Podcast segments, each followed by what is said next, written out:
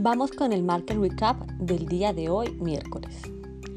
El optimismo de mercado que veíamos el día de ayer se pausó, luego de que los resultados en la presunta vacuna contra el COVID-19 elaborada por el laboratorio Moderna fueron cuestionados.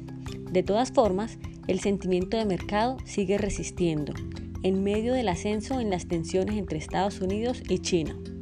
Además, el día de ayer por la noche vimos la decisión de tasas de referencia en China, dejándose la tasa a un año en el valor de 3.85% y la de 5 años en 4.65%.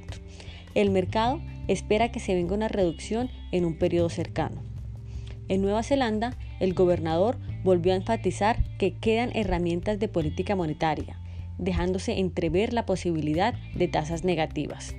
Esto pesó sobre el neozelandés y lo podría seguir haciendo si se imponen.